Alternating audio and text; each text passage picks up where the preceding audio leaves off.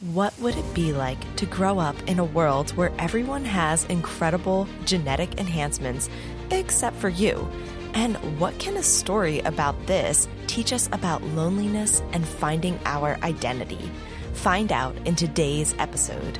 Welcome, my friend. You are listening to Read Clean YA with CJ, the podcast for teens and young adults who want to explore exciting worlds, deep themes, and epic stories without the objectionable content. I'm your host, award winning author CJ Milacci, and in this episode, we are going to dive into an author interview with my good friend and fellow young adult author, Candace Kade. Author of the incredible young adult sci fi novel Enhanced, Candace Kade is also a recovering overachiever who spends her time dreaming up stories typically involving tech, psychology, culture, and sometimes swords. She's a certified Krav Maga assistant instructor and loves writing action packed martial arts scenes. A third culture kid, she considers Chengdu and Austin to be her homes. When she's not exploring new countries, she enjoys hiking in national parks, moving, again, teaching her husband Mandarin, and keeping a baby human alive.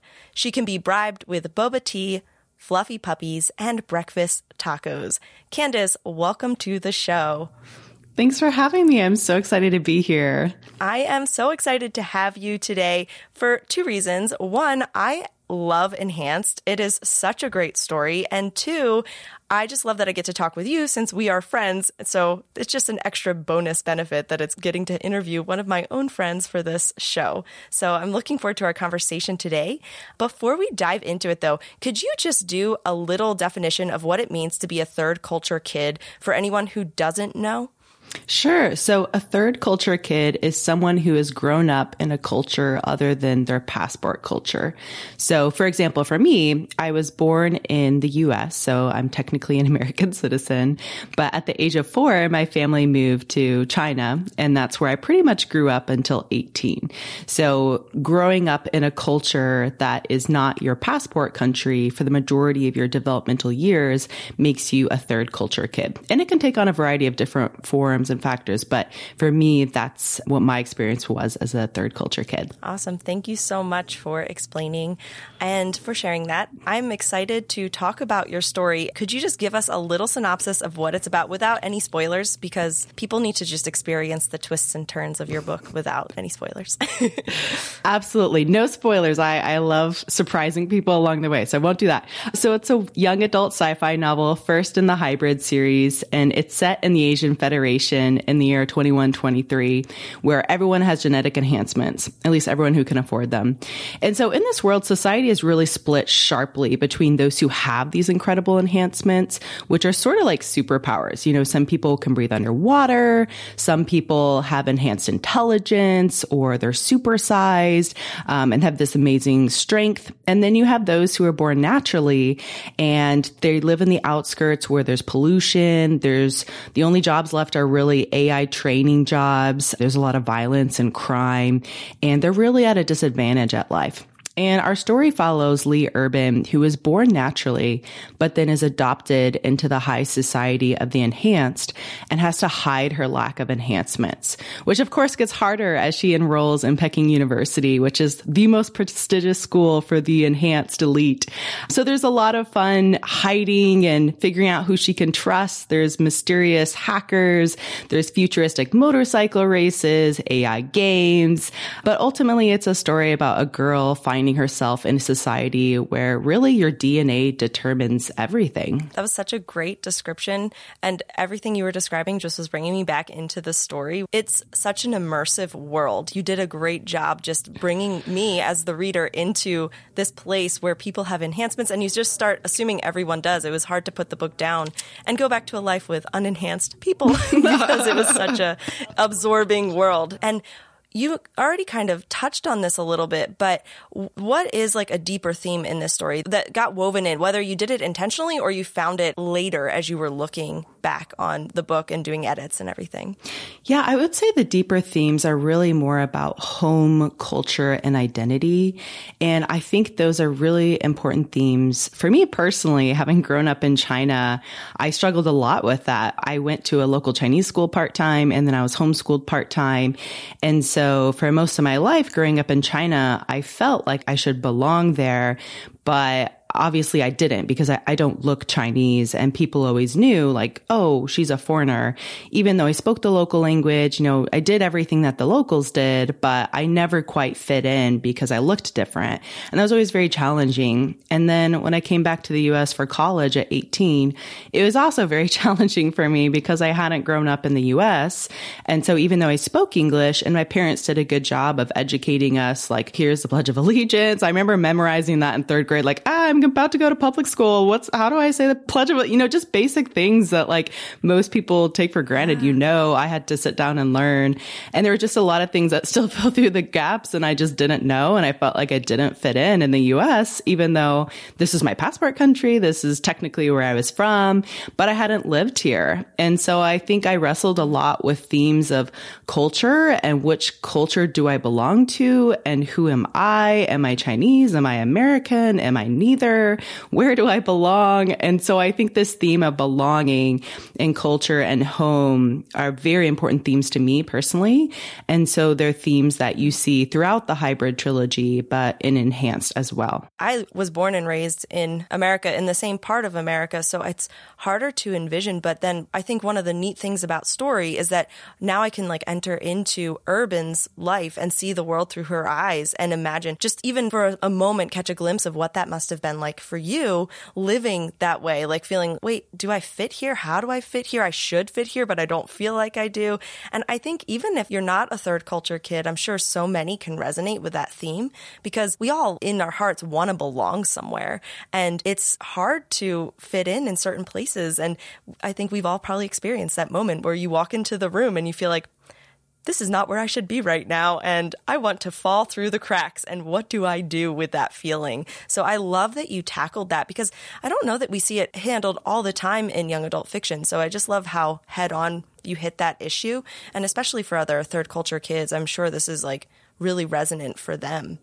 Yeah, it was such a fun issue to tackle. And I totally agree. Like third culture kids have reached out and said, Hey, I really resonate with this, but so have other people. We've all been in a place where we're the new person at a party or the new person on the block and we feel lonely and we feel like, ah, everyone's in this clique and they all know each other except me. And I'm just here awkwardly eating my nachos. We've all been in situations yes. like that. And so I think we can all to a degree resonate with just this feeling of being an outsider and wanting to belong, but just not getting that acceptance or, or maybe getting that acceptance, but still putting it on ourselves and feeling like, oh, they're just faking it or I don't actually belong. And I just think that feeling of belonging is so important to all of us. And all of us at some time have struggled with that. Yeah. For sure. I can think of multiple times in my own life where that's been me. I've been that person with the nachos in the corner feeling like I should not be even in this corner. what am I doing here right now? So it it is and I think it's because we were created to belong, to fit somewhere. And so it's in every human being like that longing for something where I know I have a purpose. I know I fit. I know I belong. And when we feel like that's not true, there's something I think deep within us in the fabric of our being that feels like it's something's off, you know, until we figure out what that actually means and what that actually looks like for us. It's an important theme. I love how you're tackling it. Have you found in the writing of the story and the series in general, have you found it to be therapeutic for you at all as you've dealt with this theme that's been such a personal one for you? That's such a funny question that you asked that because I think writing it, I was thinking, oh, these are like things I struggled with in high school, in college, even a little bit as a young adult. And here's my lessons learned. Like I want to pass it on to people, you know, not in a like preachy way, but here's some of the things that have helped me.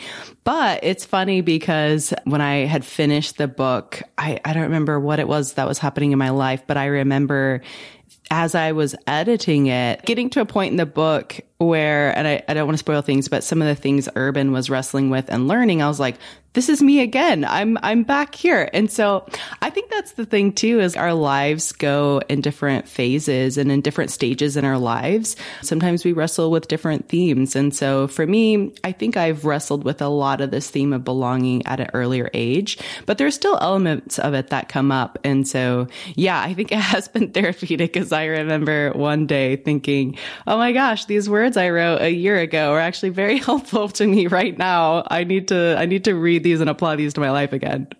yes. I feel like God can use stories in a therapeutic way as we craft them and as we read them. And because, like I said earlier, I can read, enhance, and experience maybe just a bit of what you went through because it's a story that I can immerse myself in. So I learn something in a way that maybe us just having a conversation, I couldn't fully understand all that you experienced, but I can feel Urban's emotions pulsing through the story, which allows me to experience it deeper. And then when we write the stories too. I don't know, sometimes for me, I write something down that I didn't even realize I was thinking or I didn't, you know, and like you said later, a year later, you're like, oh, that fits still. I needed to read that. so it's just crazy how our how stories can be such an impactful part of our lives on both sides of the page.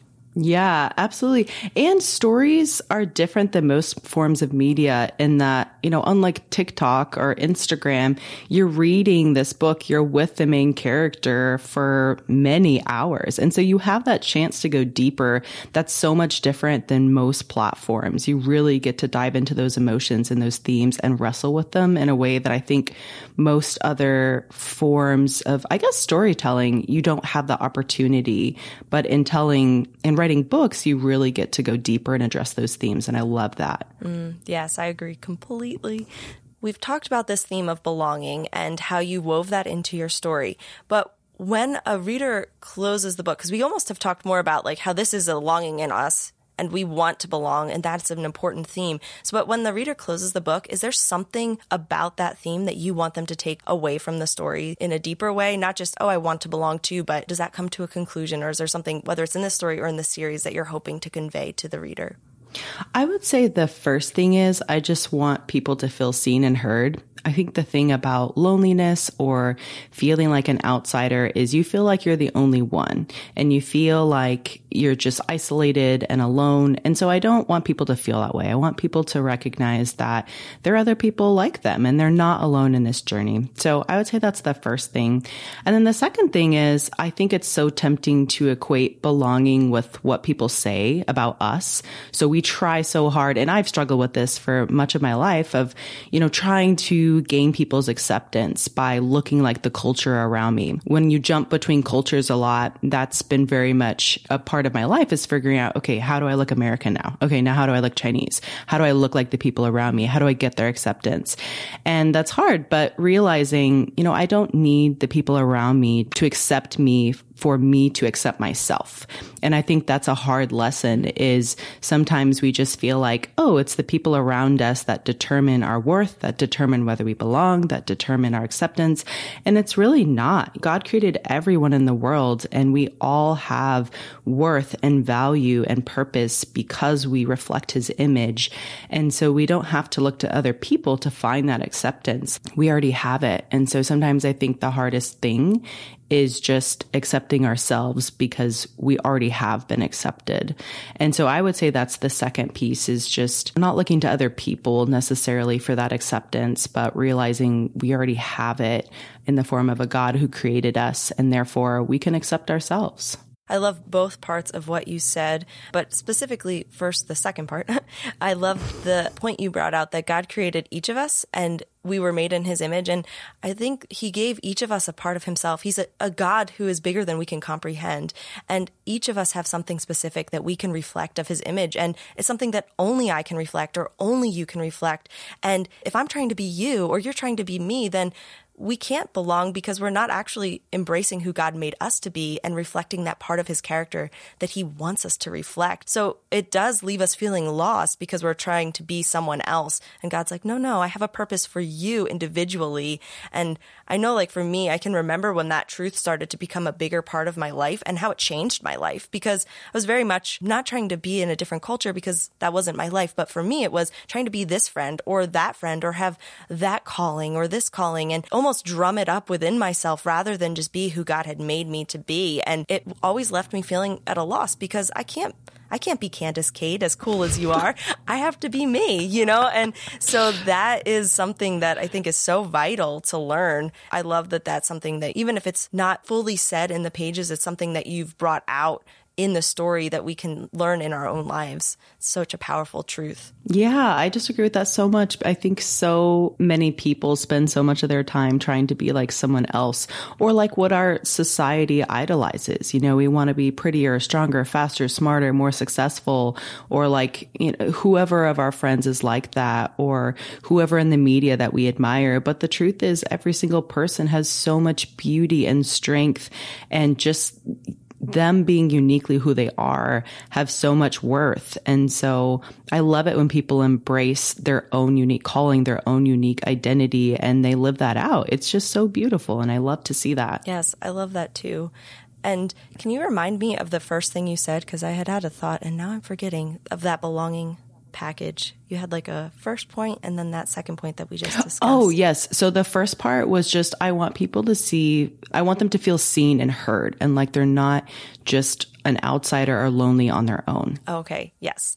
And I think that is so vital, especially in a culture where everything is kind of social media is such a huge part of it, which we're not here to discuss the merits or the woes of social media, but I think that can definitely have an impact because we see all these other people and it can be so easy to feel unseen, like, oh, I didn't get as many likes or no one cared about this post that I did or whatever the case may be. And just to feel like I'm the only one who feels this way or like this. And I think when we realize in stories or when we're talking to people that, oh, other people feel that way too, it can break down some of those lies in our minds that I'm alone and no one else understands and no one else is like this. And when we start to realize, oh, no, this is an actual thing others struggle with, we can start to overcome that because it's like, well, no, I don't think that way about them. So maybe it's not true about me too, which is a really powerful thing for our lives when we can break past that and realize, okay, God made me, I am seen, and I matter to other people around me, even if I don't feel like it in certain moments.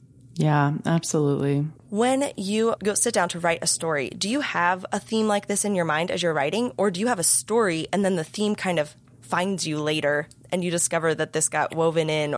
That's a good question. I think it depends on the book.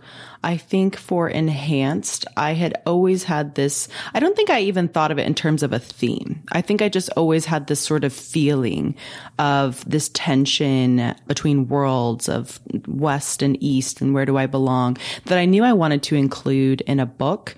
But yeah, I don't think I ever thought of it, I sat down and thought, okay, this is the theme and it's about belonging. And eventually I did get to a point, you know, in the revisions, the multiple edits where I'm like, okay, we need to fine tune this a little bit.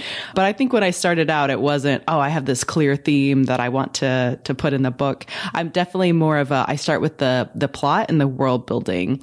So I knew that I wanted to have a plot that centered around gene editing because it exists today in the form of CRISPR. Obviously, we are not that advanced. People cannot breathe underwater yet, unfortunately, or do a lot of these things that are semi terrifying.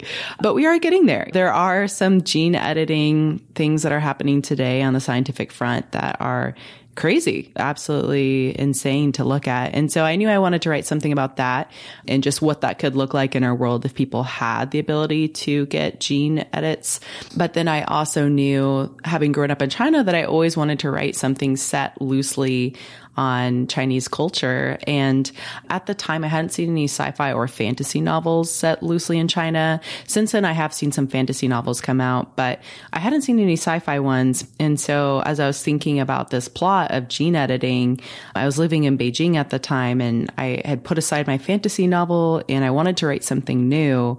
And that's really when the idea came to me, you know, what if I made this a sci fi novel set in Asia, but with these gene editing abilities, like what would that look like? And so for me, it's definitely, I love world building. I love mind blowing plots. I love plot twists so much. Um, so for me, I usually start there and then the themes sometimes just kind of seep in naturally. Sometimes I think in the editing, especially, I have to sit down and really polish those themes.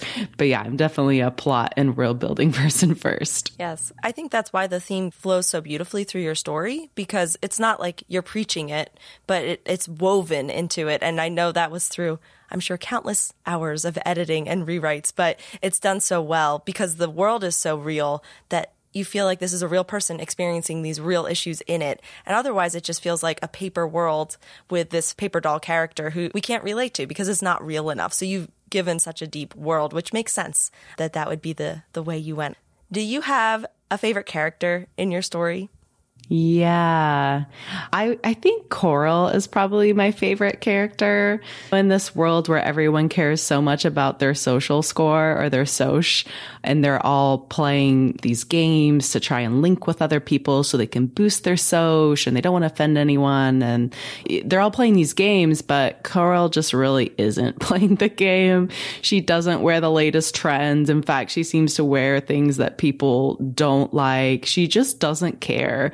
So I really like her a lot. She's a camo, so she has like chameleon abilities, so she can blend in with her surroundings. She's like on the sort of military spy track, so she's really good at climbing and escaping and hacking into things. So she's just a really fun character. So probably, I probably really enjoy Coral. Yeah. I loved her too. I didn't know what to do with her at first, but I loved her once I got to know her more. Very cool character. Are there things that you hide in your stories, which I kind of know the answer to this question anyway, but secrets that only you know, or Easter eggs, or whatever, things that are hidden within the, the book or on the cover? no, I'm glad that you asked because I love talking about it. And I don't actually think I've shared this on a podcast before. So you guys are the very first Yay. ones. So this is very exciting. But yeah, there are Easter eggs both on the cover and then also in the book as well. On the cover, you'll notice there are two sets of characters, one on the left hand side, or four characters, I should say, on the left hand side. And those are actually a chengyu or a Chinese saying. And it says, 水落石出, which means as the water begins to recede, the rocks begin to show. And it's really hinting at Urban's whole struggle with trying to fit in, but also hiding her identity, hiding her genetics, hiding the fact that she's a natural and will the truth come to light eventually? So basically one of the themes of the book. And then on the right hand side are the characters wushu, which means martial arts. One, because that plays a role in the book. And two, just because I love martial arts and obsessed. And anytime I can mention martial arts, I probably will. And then also inside the book in the chapter headings, you'll notice there's two sets of characters.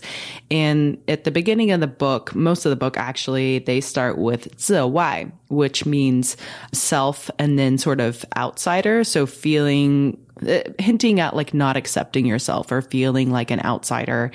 And then partially uh, towards the end, those characters actually changed to I, which means like self love or acceptance, hinting at Urban's journey throughout the book. And so, yeah, those are some of the big Easter eggs. There's also just little things in Mandarin. There's some, a lot of pinyin in there that if you speak Mandarin, you might pick up on. Um, if not, you probably won't. But yeah, there's a little, a few uh, smaller Easter eggs for anyone who's fluent in Mandarin as well.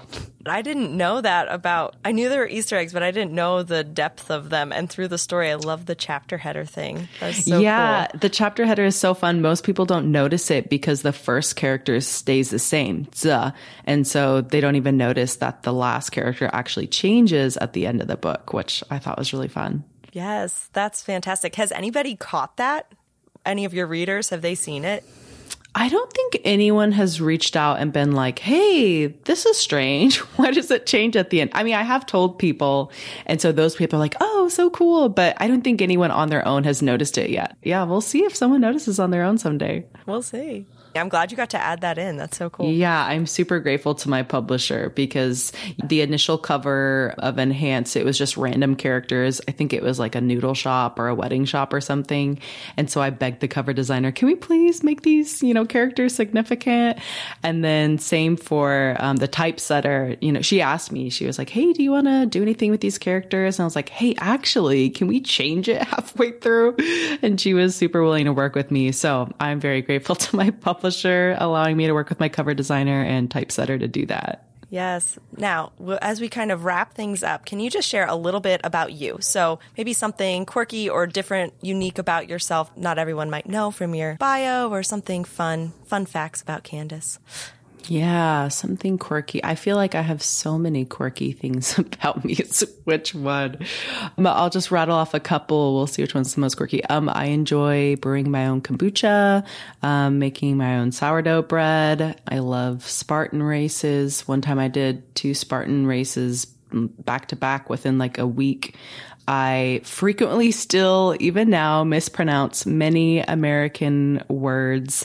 My husband probably on a biweekly basis has to correct some word that I've been saying my whole life. And then he'll be like, no, that's not how you say it. And I'm like, what? I've been saying it for so long. Are you kidding? No one corrected me. But I think people just either, you know, you feel bad correcting someone or they just think, oh, you know, it's a one time thing. She just kind of slurred her vowels or whatever. And it's like, nope, definitely have been mispronouncing it. I realize I say kindergarten. Oh I've been saying it wrong like my whole life. It's kindergarten. my husband's like, no, it's not, it's not, it's not kindergarten. It, there's a D in there. It's kindergarten. I was like, oh, okay. I mean, I know how to spell it. I don't, yeah, pronunciation. I still, yeah. So there we go. Those are so fun. I had no idea you brewed your own kombucha. That's so cool. I love mm-hmm. kombucha. I've never even considered making it myself. It's really fun, except when you have a snow apocalypse like we did in Texas. I think it was two years ago. And then you're supposed to keep the kombucha at like a, a, a general temperature. And of course, our house was freezing. Right. And so after like two weeks later, when we finally had power again, I thankfully I thought to open the kombucha outside because it just exploded. I never found the cap again. It like went flying. I don't know where it went flying. The whole thing was just fizz. By the time it was done, there was nothing left. It was all fizz. It all went away. So all of them exploded. It was great. Crazy. So if you do decide to brew kombucha, make sure that you're not going to have a snowpocalypse and that your house will always be the same temperature. And just to be safe, maybe always open them outside to make sure they didn't over ferment and they're not going to explode. oh my goodness, these are fun facts and tips for anyone who is considering brewing kombucha. I love it. Oh, wow, that's fantastic. And can you just let everyone know where they can find you online or social media? Sure. So you can go to my website, candacekade.com. That's C-A-N-D-A-C-E and Kade is spelled K-A-D-E. You can get book one anywhere on Amazon, anywhere books are sold. And then book two is currently available for pre-order. So yeah, you can go to my website and you can get those. You can sign up for my newsletter. I'm also active on Instagram at Candace Kade Author. Wonderful. And I will put all of those links in the show notes so people can grab them nice and easy and go read this fantastic book. I think you guys will all really enjoy it. Thank you, Candace, so much for coming on Read Clean YA with CJ. I loved having you, loved getting to have this conversation. Thank you. I had so much fun as well. Thanks for having me. I hope you enjoyed the conversation with Candace Kade. Candace is a great friend and a wonderful author, and if you're looking for an exciting sci fi read with an awesome story world, incredible tech, and some very cool Hunger Games type vibes, then Enhanced is for you. There are epic twists and turns, high stakes, and mysteries to be unraveled throughout this story. And Book 2 Hybrid is also available for pre order now. I do want to give a quick content warning for sensitive readers. As I mentioned, Enhanced has high life and death stakes as well as a sweet romance. The violence isn't graphic, but there are some scary scenes and very bad bad guys that are worth noting if you or a younger friend or family member might be a little more sensitive to these things. And to coin a phrase from The Princess Bride, this is a kissing book. Nothing excessive, but as I mentioned, there is a romance in the story. So if you're not quite ready for that, it's something to be aware of.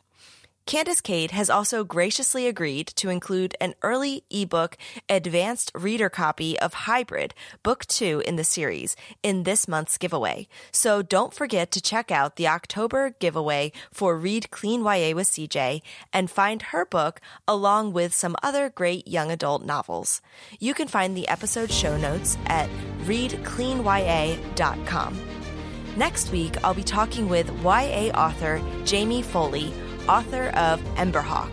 If you're a lover of fantasy stories, then you're going to enjoy this interview and love the book. And even if fantasy isn't always your thing, you'll love hearing from Jamie. She's humble, sweet, and a lot of fun. Don't forget to tune in. Thank you so much for listening to Read Clean YA with CJ. If you enjoyed this episode, please share it with a friend so they can discover exciting, clean, young adult books too.